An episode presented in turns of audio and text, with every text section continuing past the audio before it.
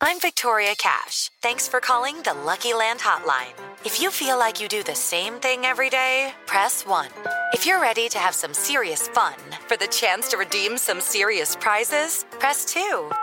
We heard you loud and clear. So go to LuckyLandSlots.com right now and play over 100 social casino-style games for free. Get lucky today at LuckyLandSlots.com. Available to players in the U.S., excluding Washington and Michigan. No purchase necessary. VGW Group. Void where prohibited by law. 18 plus. Terms and conditions apply. 7 de la mañana con un minuto. Muy buenos días. 88.9 Noticias. Información que sirve. Y por Radio Panorama Informativo transmitiendo en vivo. Hoy es eh, martes 17 de mayo. 28.6 millones de personas en México padecen carencia por acceso a la alimentación. Toño Aranda.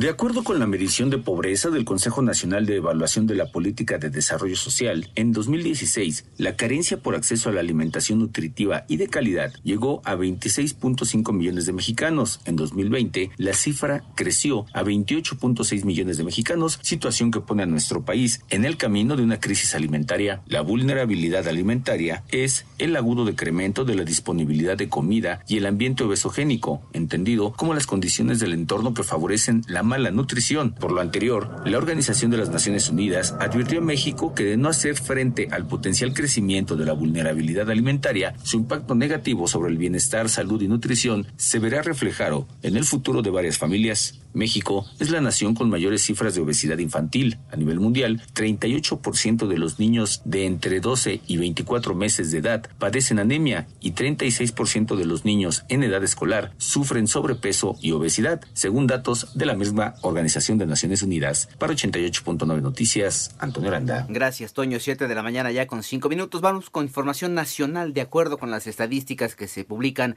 en el sitio web de la Comisión Nacional de Búsqueda.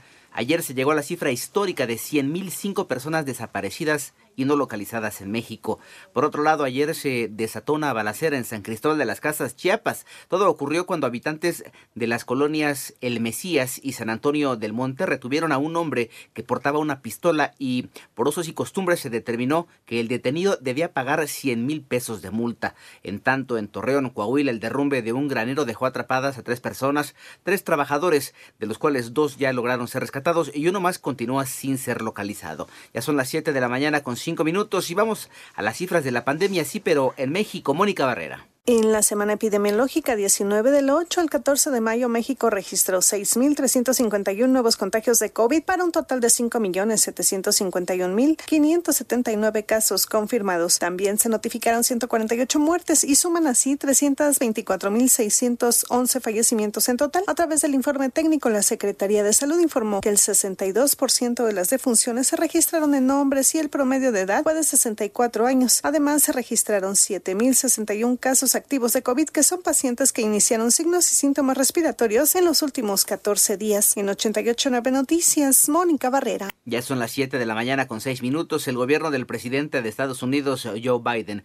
anunció que restablecerá los vuelos comerciales a Cuba, que ahora solo llegaban a La Habana, y se suspenderá también el límite de mil dólares por trimestre a las remesas, eh, dando marcha entonces atrás algunas de las medidas más duras de su antecesor Donald Trump.